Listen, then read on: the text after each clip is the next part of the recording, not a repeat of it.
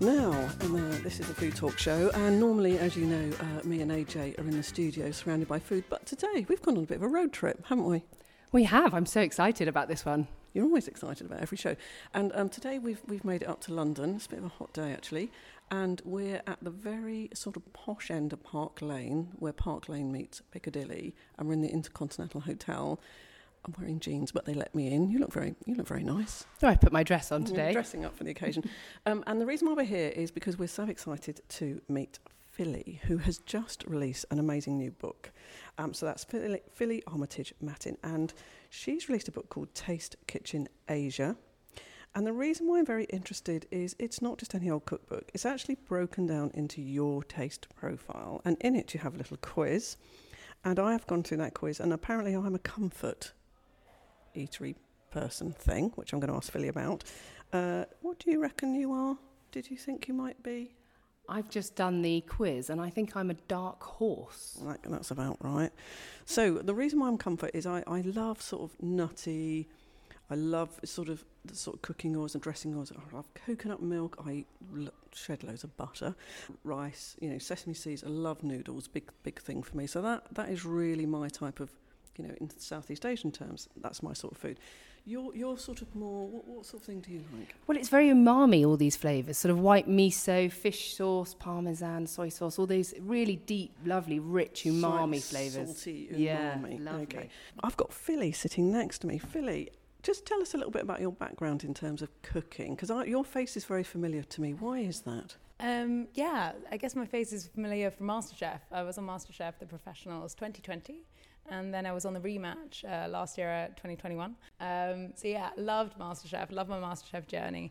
And it really taught me a lot. Um, so it's it's been a, a whole big journey from MasterChef and to MasterChef as well. And learnt loads during the show. They couldn't get enough of you. Yeah, I mean, for the, for the book, I'd say it's more learning to cook with more Asian ingredients and Asian flavours. Um, and I, I also have a massive passion for food science and the science of flavour. And I think uh, throughout the book you can kind of see touches of that throughout the book. Um, I really want to incorporate more, a little bit of scientific knowledge where you need it, like just to make you a little bit of a better home cook. It's not too techie. Um, I've got a master's in chemistry. My physics professor was the same as who researched with Heston. So I've been researching about the psychology of flavour and how we actually taste with not just our tongues, but with all of our senses and even our memory. Um, that's why the book is split into different colours, because we associate different colours with different flavours. It's all like things that you wouldn't really notice, but uh, I, I put a lot of thought into it. So, so, but your your real thing is Southeast Asian flavours, isn't it? And I think that's the thing that you brought to it. And and on a bit of a mission to get people to understand those flavours. Yeah, I mean, so after after I studied my degree in chemistry, I um, I worked for Gordon Ramsay. For that, I got my background, uh, my basic training in cooking. Um, but then I became a development chef because I I'm very creative as a creative chef. Um, I'm sure you saw that on the show. Like, I love to create and. Um, give me a box of ingredients and I'll come up with ten dishes. Um, but I, I love to develop, so I actually developed ready meals for uh, Tesco, which was interesting, which but good, great experience. Of course, super, super fun. People are like, "Oh, it's not that sexy," and I'm like, "Oh, it's so cool!" Like understanding how to um, batch up something from a two-kilo brat pan, a two-kilo saucepan, um, making tikku masala sauce to thirty tons and. Doing the science behind that and the calculations, I think is really cool.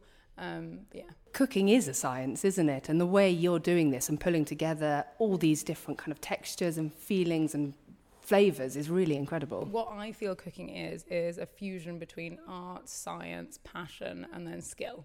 Um, I and I that's what I love about cooking. I love I love food. The reason I got into cooking, um, my dad took me to this re- to the Long Clume in the Lake District. It was my first like really like nice restaurant that I'd been to, and I was just enthralled by the chefs in the kitchen. They're just like looking like dancers, like working, and I was just like, wow, this is so cool. They're just like magicians down there, and like and the food they brought out was just literally like magic. I was like, how did they do that? I want to know how they did that. And I was studying for my master's at the time, and I was like, guys, uh, how'd you do it? They took me back to the development kitchen, met the chef there. he had studied chemistry, he studied physics, so he'd got a doctorate in physics, master's in chemistry, and I was like, wow. The kitchen looked exactly like the lab that I was studying in. However, he got to eat everything he made, and I was like, I want this job. Bonus. Yeah. I want to be just like him. So uh, from then, that's what that, that's what put me on my journey to where I am today. Now, having having uh, had all that background at Gordon Ram- Ramsay, MasterChef, all those sorts of things, we've now got this Taste Kitchen Asia book that uh, that, that is published um, and it's available everywhere you care to mention, uh, so you can order it. Now, you've got six flavours and you've got an amazing set of recipes here. Where did you get the, the background for, for, for actually compiling these recipes? I presume you didn't sit in a flat in London and, and make them all up. Half, half true, um, but no, I I spent about, my first restaurant that I worked at was a Japanese-influenced restaurant, um, and that's what could have sort of um, brought, well, I was first introduced to different ingredients that I'd not really used before, um, and this was at the time where you couldn't get miso in your local supermarket, and you had to like kind of know about where to go. Um, And then from that, I was just like, this, these ingredients uh, bring so much flavour. I, I love it. Um, I want to take a trip and learn more about these flavours and get get on the ground almost. So I spent a year travelling from Japan to Indonesia um, and worked in different restaurants, um, different cities, um, in Tokyo, in Hong Kong, uh, all across China. Um, and so, so how did you do that? Just rock up and go, look, I'm, a, I'm an amazing chef, guys. Is there any chance I could just work in your kitchen for free for a couple of weeks? Is that, that so, that's sort of more yeah, or less what you said? Staging. Um, it's quite like well-known, that's what that's what you do as a younger level chef. But uh, I mean, I, I still do it today. I've, I've got no ego about myself. I'm like, if I don't know any, if I if I find a new cuisine that I absolutely love, I'll, I'll literally start with somewhere now. But yeah, so I literally um, went to these cities and be like, can I come work for free and learn a bit about your food? I think your food is amazing. Um, and that's kind of how it happened. Um, go to the food markets, taste the food, go to the restaurants that I'd love to eat, um, and then also go to homestays. So there's one recipe in there called like Women of Shaolin, where, um, so I camped on the Great Wall of China. It's it's not totally legal, but uh, found a found a blog post about it. Camped on the Great Wall, um, and then afterwards I got a load of buses back, got into Shaolin, walked through the town, um, went to our homes, went to the homestay. There was just uh, at the homestay there was three generations of women making dumplings. Okay, I know no Mandarin, but like, can I help you? Um, and then they showed me, and that's how.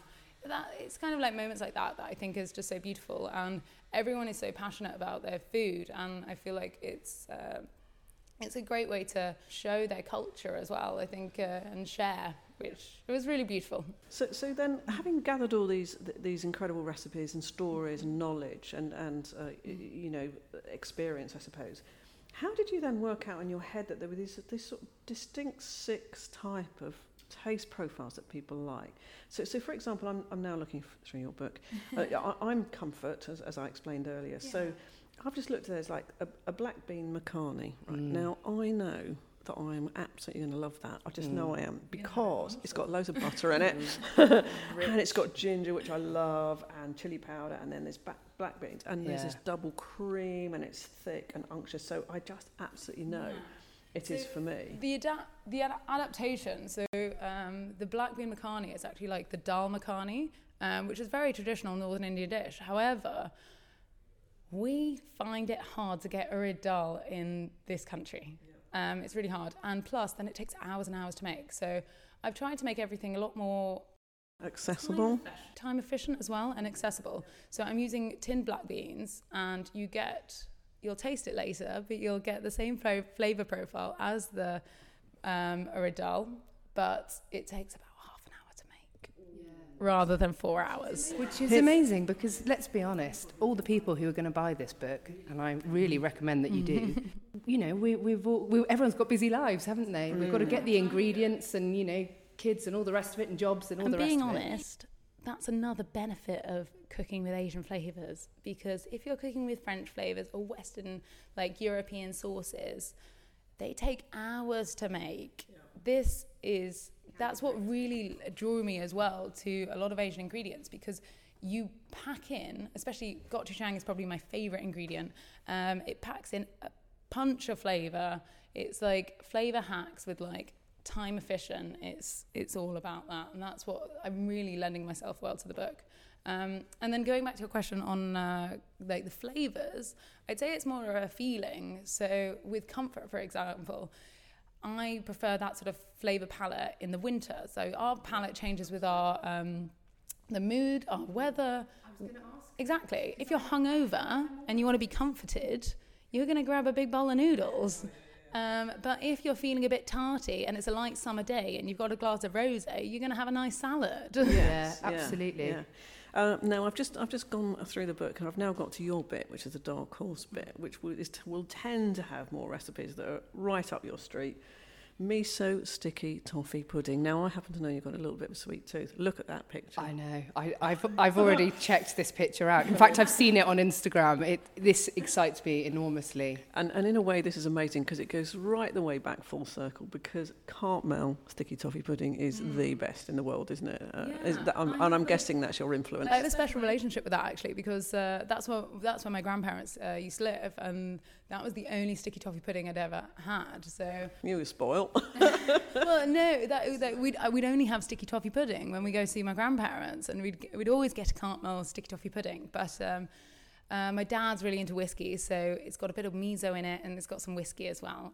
Leads us nicely now to your pop-up venture, which yeah. we're sitting here in the Intercontinental Hotel, as we described. So you're you're there for uh, a few months, aren't you? Yeah. So it's going to be. Uh, I'm I'm at the Intercontinental. It's called Taste Kitchen Asia at the Intercontinental, and I'm here from the second of August until the twenty-fifth of September. And that's twenty twenty-two, because we have so many listeners who who uh, uh, obviously listen to our, our podcast from from from years back, overlooking Green Park, um, and. Does it mean that me and A J uh, can come and have lunch, and, and we can talk talk our lovely listeners through some of these dishes? Yeah, you're gonna you're gonna have your black bean carne, you're gonna have the cheesecake, you're gonna have the sticky toffee pudding. Is there anything else that you would highly recommend? Because because we yeah, will. What shouldn't we miss? Yes, what is what is something that really shouldn't be missed? What's your what's your favourite? What are you most proud of? Potatoes, come on. It's I'd say the the difference between the book and the restaurant, I've just leveled it up slightly, made it a little bit more chefy, but like not too much. The flavors are still true to the book. Um, I would say don't miss out on the gunpowder potatoes. Do you mind, Philli, just running us through the, the, the gunpowder potato recipes? I'm I'm quite familiar with gunpowder potatoes uh, from Dishoum. Uh, this is, is a different take, isn't it? The recipe in the book is with uh, baby potatoes, and it's a bit more classic. Um, loads of lemon, loads of chilli, and then the spice powder that goes through it. So fennel seeds, cumin, turmeric is roasted off in the oven. It's super, super tasty. God, my mouth's watering. I know, mine is too. Amazing. How I've levelled it up for the restaurant is I've created a layered potato. It's called a pomana, where you mandolin or slice the potatoes super, super finely, coat them in butter and then salt, and bake them for about an hour and a half. And then you press them overnight. You need to make sure you press it overnight, and then chop them into little sticks and then fry them. So they get layers of potato. They're so crunchy, crispy, um which is so delicious, and then le- and then brushed with the gunpowder oil, a little bit of chili, lime, and uh, lemon lemon wedge as well, with some coriander. So tasty. And then, guys, you can't forget my fried chicken. Oh, oh okay. Yes, of course. Yeah. fried chicken fried chicken I'm definitely gonna have to have that. So the fried chicken is um I'm pretty obsessed with fried chicken. I served it twice on MasterChef. Fried chicken in the restaurant, there's three different flavors. So we got a katsu mayo, um, a classic Korean barbecue, and then I make a fermented hot sauce. So it's re- it's made with Scotch bonnets, a little bit spicy. Oh wow! So um, Philli Armitage-Mattin, thank you so much. Uh, we really appreciate you inviting us to your to your new pop up. Don't forget the book is called Taste Kitchen Asia: Six Flavors to Suit Every Taste. And make sure to find out your flavour palette. Indeed, and we will send. We will put links on our website, obviously. Yeah. Um, thank you so much, Philli. We know you've got to dash into the kitchen and do service. We're going to saunter over uh, now outside to the restaurant.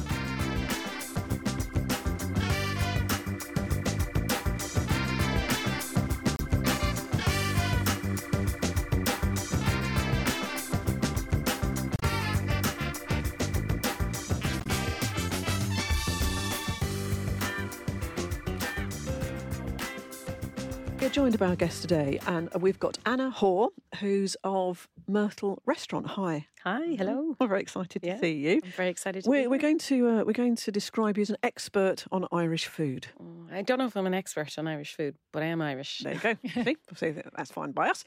The top ten Irish foods. Number one Irish food that most people mention. Cheese. Cheese. Got to be Soda Irish bread. Cheese. Soda bread. Soda bread. Or as we call in Ireland, bread. Bread. Um, shellfish um, is very, uh, very good in Ireland. So there's some great oysters from Galway, mm-hmm, mm-hmm. clams from Connemara, and of course Dublin Bay prawns. Mm-hmm. So some great um, seafood. Uh, Irish stew with potatoes. That's a good one on a rainy, cold day. Mm. Uh, Cold Cannon and Champ. Yeah, you'll find that in every restaurant in Ireland. Can you, can you tell me the difference? Um, um, well, What's... it changes in different areas of Ireland because yeah. it was more about um, using up kind of ingredients that you had. But Uh, champ is usually spring onions, often with a bit of bacon or bacon fat poured on top. If you don't have that, you um you kind of create a little well and you put butter in it and you let the butter melt, and then it kind of is like a little um oh, it's like a volcano, if you know what I mean, effect. So that's kind of traditional way of doing it. Um, and then Kilcannon can be made with leeks, but in um some places it's made with cabbage. A lot of places it's made with cabbage. Or it's gone kale now. It's gone and kale, yeah. But kale, like uh, kale was a big thing when I was a kid. Like yeah. at um Halloween we would have this is so brilliant. We'd have curly kale, like blanched, boiled, then mixed through mash, and they'd hide money in it. So brilliant. In so, Halloween we hide so money and presents everywhere. So you've got to have your wits about you or you'll choke to death. Yeah. And do you know what uh, box tea is? Yeah, box it's going to be on my menu. It's going to be uh, is it? possibly the signature dish, yeah. Oh, so, now explain that, because we're so back to the potato tea. world, aren't we? Yeah, because yeah. I was dying to actually say that when Go you were talking about potatoes. So um, depending on what part of Ireland you're from, there's different box tea. There's three types of box tea. So there's a pancake one, which is similar to a crepe. There's a dumpling one, which is similar to gnocchi. And there is a uh, bread one, which is like a potato farrel. So it's like a scone cooked in a pan. Like potato bread sort of yeah, thing. Potato yeah, potato bread. So all of them have the same ingredients, which is uh, mashed potato, raw potato, egg, flour, and uh, some sort of liquid like milk. And depending on how, how much of those quantities you have, three different products. Uh, but my one will be uh, the dumpling. Oh, oh, and I'm so that. excited about it because I uh, put braised uh, beef in the centre of it, so you can't see it. So then when you cut into it, it's... It's like a little mm. yeah, it's a treat when you open it up. Yeah. And uh, could you tell me what coddle is? Oh, coddle. Oh, my God, you're mentioning all the good things. Um, coddle is a Dublin dish, and uh, it was made on the streets of Dublin uh, years ago. Like, uh, it would be our original street food. And there were just big vats of... of, of uh, pots just boiling, and they would throw in uh, potatoes, sausages, rashers... carrots, like different bits and pieces. Um, and again, depending on what part of Ireland you're from, there's brown coddle, vomit, uh, red coddle, what? And then there's like normal, real coddle, which is the one I was raised on, which is like so delicious. When I was a kid, I used to say to my mum, when I get married, this will be the, the food at the wedding. But you wouldn't. It's like slop. Like, it's like something that you would feed a pig, but it's delicious. A very lucky pig. So uh, it's a very slowly cooked stew it's in like, a way. It's like a mashy stew with kind of lumps of potato, lumps of sausage, lumps... And traditionally, the sausage has no skin on it. Yeah. It's really weird. Like, you can buy that in Ireland, yeah, no yeah. skin sausages. Um, and then we never but had onions, carrots in ours. Maybe. We would have uh, peas in ours, which was very fancy. We never had frozen peas. You were well bought up. Deluxe. Um, and yeah, and my mum used to sneak a little packet of uh, uh, Noor soup in there. And when I make it, I still make it like the way my mum did, because you can be so chefy about things sometimes. If I make it in the restaurant, obviously, I'm sorry, mum, I can't use your recipe. But at home, I use my mum's recipe because it's delicious, you know. Mm. Mm. And finally, barmbrack. That's Halloween. That's Halloween. Oh, God, it's all just matching in together. So Halloween, yeah, so we used to have secret treats in it. We have to it, have a, a ring it, in a it. It's a fruity tea loaf, isn't it's it? It's like a tea loaf. It's yeah. a little bit like panettone, you know, it's yeah. like a yeast um, um, cake. And uh, you put a ring in it, you put a stick in it, you put a pea in it, and you put a rag in it. And you get it, you cut a slice of it, and each slice, it's like it's like Russian roulette, because it's dangerous. Some of the stuff you don't want. The ring, brilliant, you're going to get married. Obviously, that's what everybody wants, apparently, in Ireland. Oh. A stick, your husband will beat you. Uh-oh, you don't want the stick. A rag, oh you'll goodness. be poor. A rag, you'll be poor. And a pea, you will come into money, I think. I think that that's what that one is. So it was like a fortune-telling cake. And now in Ireland, you'll only just get the ring. They don't have all the other stuff. But every ha- every Halloween, we still sell that in Ireland. Imagine eating a cake, you find a rag in it.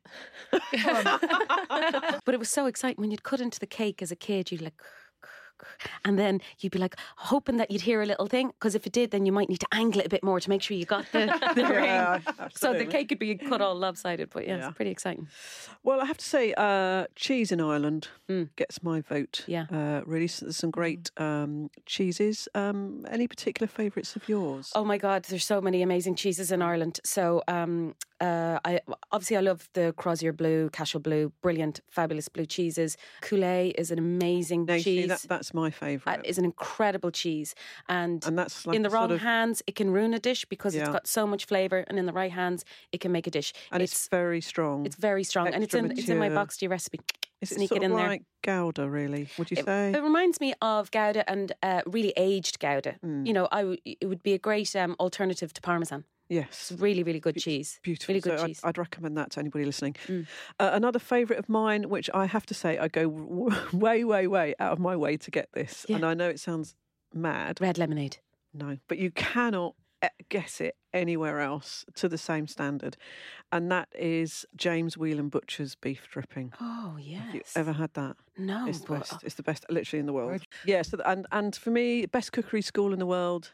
Ballymaloe. Absolutely. Uh, Darina Allen and her family have, have, have really, really explained what cooking and food, to, to me, should be about. And foraging, the, the concept yeah. of foraging. Like in Ireland, it used to be part of your life. You know, you would supplement, like you'd blackberries that would grow and you would just pick blackberries. Where now, like, you know, that's a novelty thing, but that was kind of part of your life. And yeah. Myrtle Allen, who originally opened um, Ballymaloe, she was the first chef that went to the cheese suppliers in Ireland, where, she, where in the area she was working in, all of them were selling the cheese straight over to America or to France. We weren't actually eating it in Ireland. And she said, will you sell me small con- quantities and I'll do only Irish cheeses in the restaurant? Gosh. It seems like straightforward mm, now, seems but mad, that was revolutionary. Mm-hmm. Yeah. Revolutionary. So you know, a visionary is what, what I'd say she was. A, a really important figure in the mm. world of uh, cookery. Yeah, she's considered one of the best chefs to ever come out of Ireland. Yeah, I'm sure.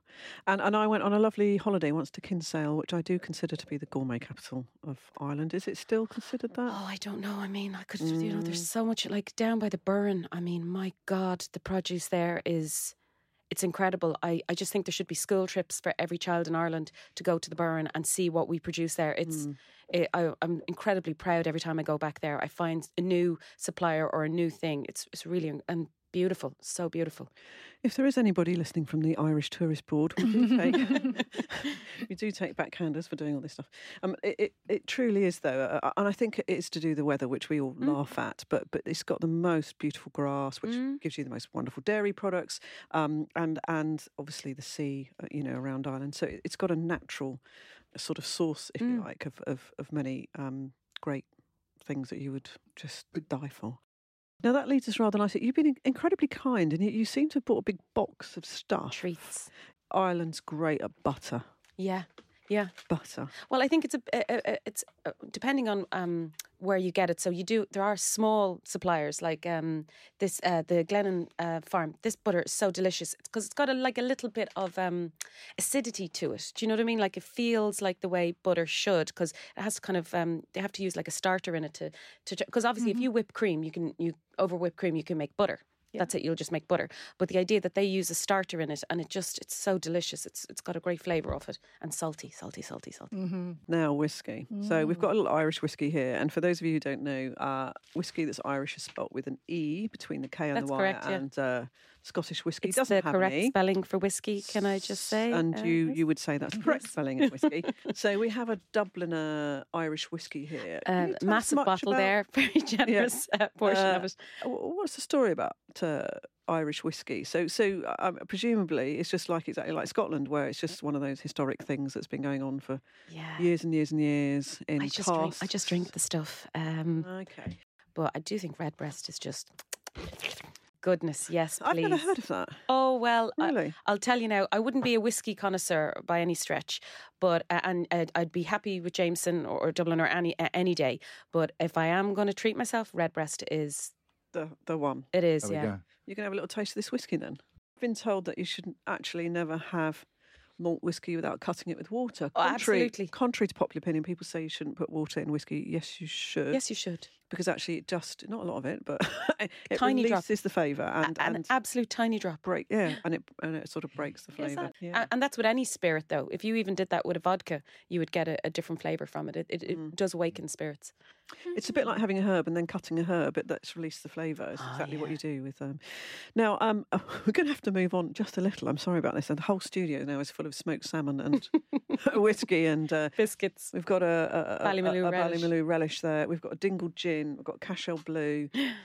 We've got some plain porter cheese. It looks amazing. And, and some great, great butter. Can we talk a little bit? Do you know much about um, Greek food? I have Greek relatives. Anna. Oh, do you? Yeah, my auntie fell in love with a Greek man, so I have two Greek cousins ah, and a Greek uncle. Ah, okay. So yeah, it's raised um, on Greek yogurt. I, I suppose before we before we go to the Greek thing, actually, j- just briefly, I should mention your why you're here, really, because you're about to open this lovely new restaurant called yeah, Myrtle, aren't that's you? That's right, yeah. Yeah. A small little forty-seater restaurant in Chelsea.